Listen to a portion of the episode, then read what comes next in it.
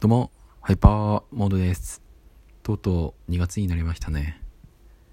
僕は今、とても眠いです。なんかちぐはぐなんですけども、ちょっと本題に行きます。ポコチャっていうアプリ知ってますか？これって DNA っていう会社が運営しているライブ配信アプリなんですけども、実はですね、それとはまた違った音声のみの、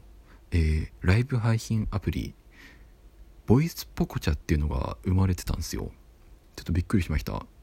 なんかたまたま App Store で音声配信アプリみたいになんかちょっと検索してみたら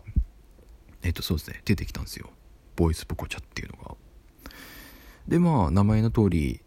音声特化型のライブ配信アプリですね。うん。まさかポコチャがね音声ライブ配信アプリに手を出していたとはちょっと驚きでした。わお。これはなんかすごいことになりそうですね。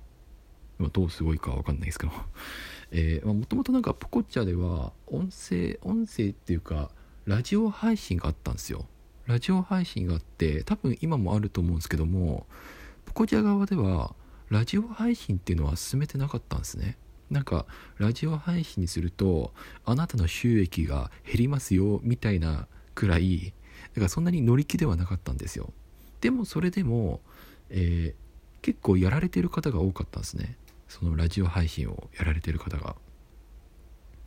そう中にはなんかラジオ配信がメインほぼほぼメインで結構上の方までランキング的には上の方まで行ってる方も多くてまあ多分なんかそういうのを見てまあボイスポコチャっていう音声ライブ配信アプリを作ったんじゃないかなって思うのと同時に、まあ、最近なんか音声音声音声音声っていう言われてるじゃないですか。クラブハウスだったりツイッターのスペースだったりまあなんかいろいろ出てるからなのかまあなんか作ってみようっていうことになったんじゃないかなってちょっと思った。で一応触ってみました。ボイスポコチャどんな感じなのかなって。見た目的にはスプーンに近いのかなって、まあ、確かにスプーンに近かったんですけどもまあ随所ポコチャ的な要素が見られましたね。メーター機能だったりあとはなんかログインによって無料コインがもらえたり。で多分これからイベントとかあとは、まあ、なんかポコチャであるまあボックス機能とかなんかそういうのを作っていくんじゃないかなと思ってます。はい。まあまだなんか生まれたてなんですからね。でもなんか結構もう配信されてる方が多かったですね。これはなんかすごいなって。なんかどこの音声配信アプリっていうわけではないんですけども。なんかそうですね。ニッチな音声配信アプリだと1日にそうですね。見てみたらなんか4人とか3人とかそれくらいしか配信してないっていうところもあるのでさすがそこはポコチャなポコチャだなっていうふうに思いました。はい。なんかポコチャのアカウントと連携してやるみたいですね。連携してやるみたいだけどもなんか別に名前とかアイコンの画像とかは別々にして良さそうな感じがする。うん。でポコチャで気になったのはそのボイスポコチャで気になったのは事務所機能があるのかなっていうところなんですよ。ポコチャってなんか事務所と連携されてやってるんですね。やってる方がいてそう事務所所属のライバーさんっていうのがいるんですよ。そのライバー事務所っていうのがあってそのライバー事務所でえー所属ライバー事務所っていうところに所属して配信活動を行っているっていう方がいるんですね。でポコチャは結構ここら辺を熱心にやられていてでなんかボイスポコチャっていうところでも事務所機能っていうのがあるのかなってちょっと調べてみたら、なんか規約とかあとはなんかツイッターとかでちょっと調べてみるとあるっぽいですね。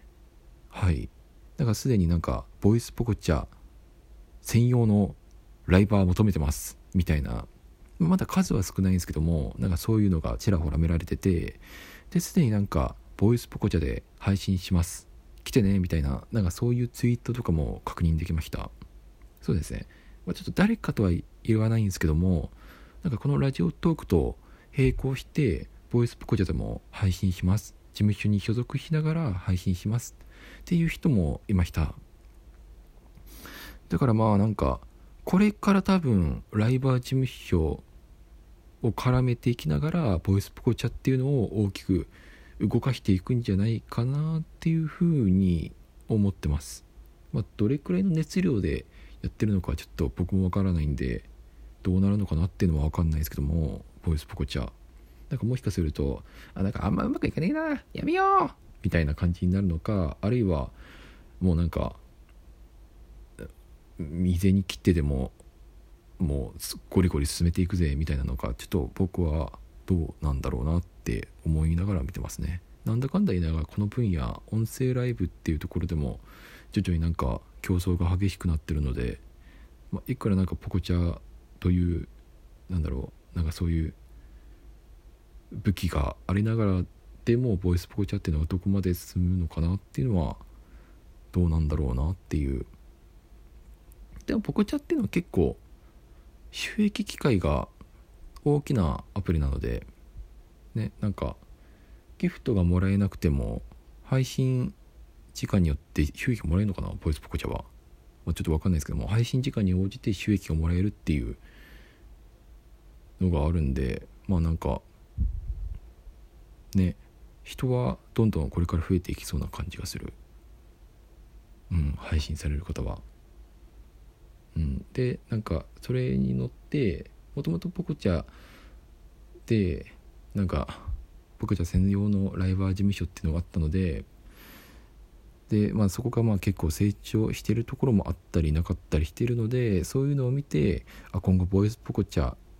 は伸びるものだって判断してそういうなんかボイスポコチャ専用のライバー事務所っていうのもこれからポツポツ誕生していくんじゃないかなとか思ってたりします。そうですねライバー事務所の強いところっていうのはなんか配信者を集めてそれで伸ばしていくっていうところに力を注いでいくので結構運営側そのライブ配信アプリ側にとってはまあまあなんかいい人たちなんですよ。いい人たちっていうかなんか言い方あれだけど使い勝手のいい人たちなんですよ。こちらはなんかアプリの開発機能とかの開発に専念しながら、まあ、あとはなんかいろんなところをアプリにとりあえず集中しながらその配信する人たちとかその人たちを伸ばすところに力を使うのは事務所に任せられるっていうなんかそういう関係性で関係性をうまく構築しながらポコチャっていうのも成長していったんで多分ボイスポコチャでもそういうのを狙っているんじゃないかなって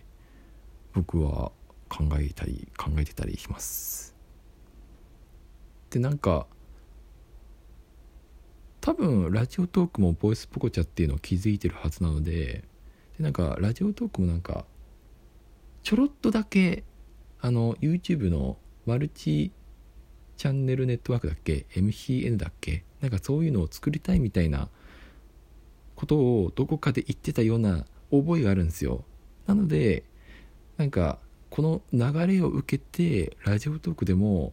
事務所機能っていうのを作るんじゃないかなって思ってます。はい。なんかいよいよねそのポッドキャスター専用というか音声ライバー専用の事務所っていうのがこれから続々と立ち上がってくるんじゃないかなってちょっと見てますね。私は。私は見てますね。はい。いや、楽しくなっていきそうですね。はい。うん、でもなんかあれなんですよね。ボイスポコチャだと、まあ、これなんかどこでも言えるかもしれないんですけども、ボイスポコチャでも、なんだろうな、あの、えっとね、アーカイブ機能がないんだ。そう、アーカイブ機能がないから、なんかそこら辺がネックになって、やらないっていう人ももしかしたらいるんじゃないかなとか思ったり思わなかったりまあどうなんすかね。ここら辺はわかんねえや。ああ、よいしょっと。っていう、なんか、さっきちょっとボイスポコチャっていうのを知って、久々に収録しました。はい。なんか、そうですね。なんだろう。盛り上がってきましたね。なんかその音声のところ音声ライブのところもうんへい 寝ます寝てないんですよ僕あの朝6時だけど寝てないんですよまだ僕。寝ます。じゃあなんかまたお話ししましょう。今日はね本当はなんか なんかなんだろう。なんかなんかなんか別のことを話そうと思ってたんですよ。本当は。まあたまにはいいですよね。はい。ってな感じでえー、ぜひこの放送が気に入っていただけたらフォローしてくれると嬉しいです。最後まで聞いていただきありがとうございました。そしてこのハイパーモード通信は、えー、ラジオトーク並びに Spotify など各種ポッドキャスト配信サービスでも配信されております。ぜひそちらの方でお聞きの方は、そちらのなんかお使いの、えー、ポッドキャスト配信サービスでまだフォローしてなかったらそっちもフォローしてくれると嬉しいなって思います。はい、そんな感じです。それではまた、なんか最後の方ってちょっとなんか変えたいですよね。うん。まあ、また、またの機会に。